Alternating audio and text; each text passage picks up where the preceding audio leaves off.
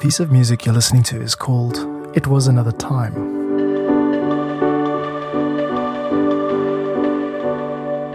Really sad sounding, mellow, and as the title suggests, uh, a nostalgic piece. Um, perhaps the other time wasn't necessarily a very happy one. You're listening to How I Make Music, a weekly show for music producers and soundtrack composers to go behind the scenes of music composition.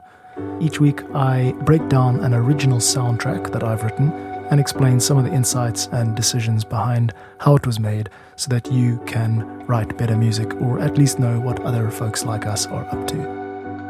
My name is John Bartmann. I'm a music producer from South Africa, and this is How I Make Music.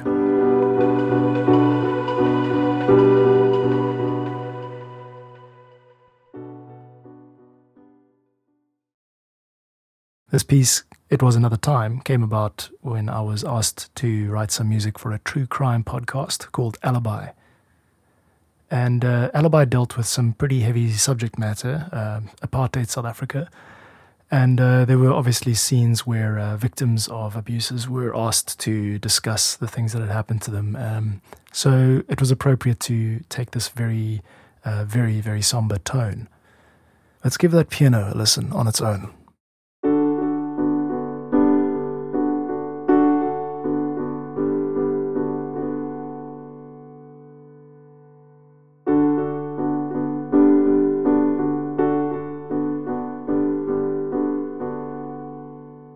It's a very simple rhythm which plays a series of notes and then it leaves a pause. And um, while a lot of this isn't conscious decision making, it's feel, you could imagine that this cascade of notes is almost like, you know, somebody somebody in a in a teary episode, like really crying and then sort of breathing in and gathering their breath and then having another cry. Writing this kind of soundtrack music is like interpreting your own subconscious, and uh, that's one interpretation of it. We're in the key of D major, but almost immediately there's a B in there, meaning that you've got a major sound, which at the same time sounds a little bit minor. And this interplay between major and minor is at the heart of this uh, this soundtrack. It is a little bit ambiguous at times. You don't know whether it's something that you should be um, celebrating or whether you should be lamenting.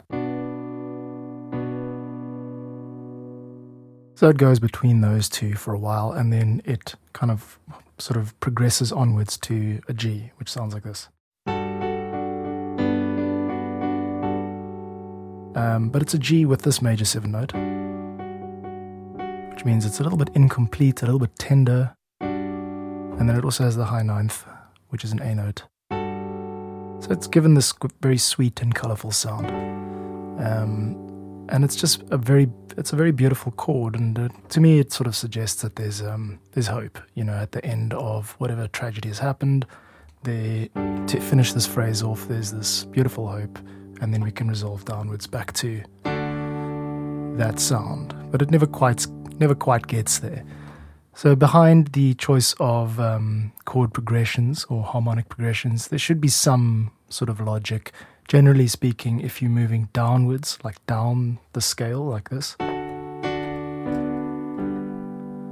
that suggests something more on the uh, descent in mood. Um, so going from happy to sad and then vice versa if you're going up the scale like this. That's a way of signaling uh, a raising of energy and uh, a, tr- a, movement towards happiness. Very, very general guideline. Um, don't hang your entire career on uh, the simple idea that going up, the upward contour is happy and the downward contour is sad. It is just a way of signaling to some extent um, what your intention is when you're composing, choosing the direction of that um, melodic contour. All a fancy way of saying um, there is, or there should be intentionality behind um, your decision to move up or down a scale. Uh, you can factor that into your work to signal happiness or sadness. Cool. So as this is a really simple piece and I'm not going to spend very long on it. I don't believe in waffling on. So let's move to the second channel in this piece, the second layer, which is a very simple pad synthesizer sound. Let's give it a listen on its own.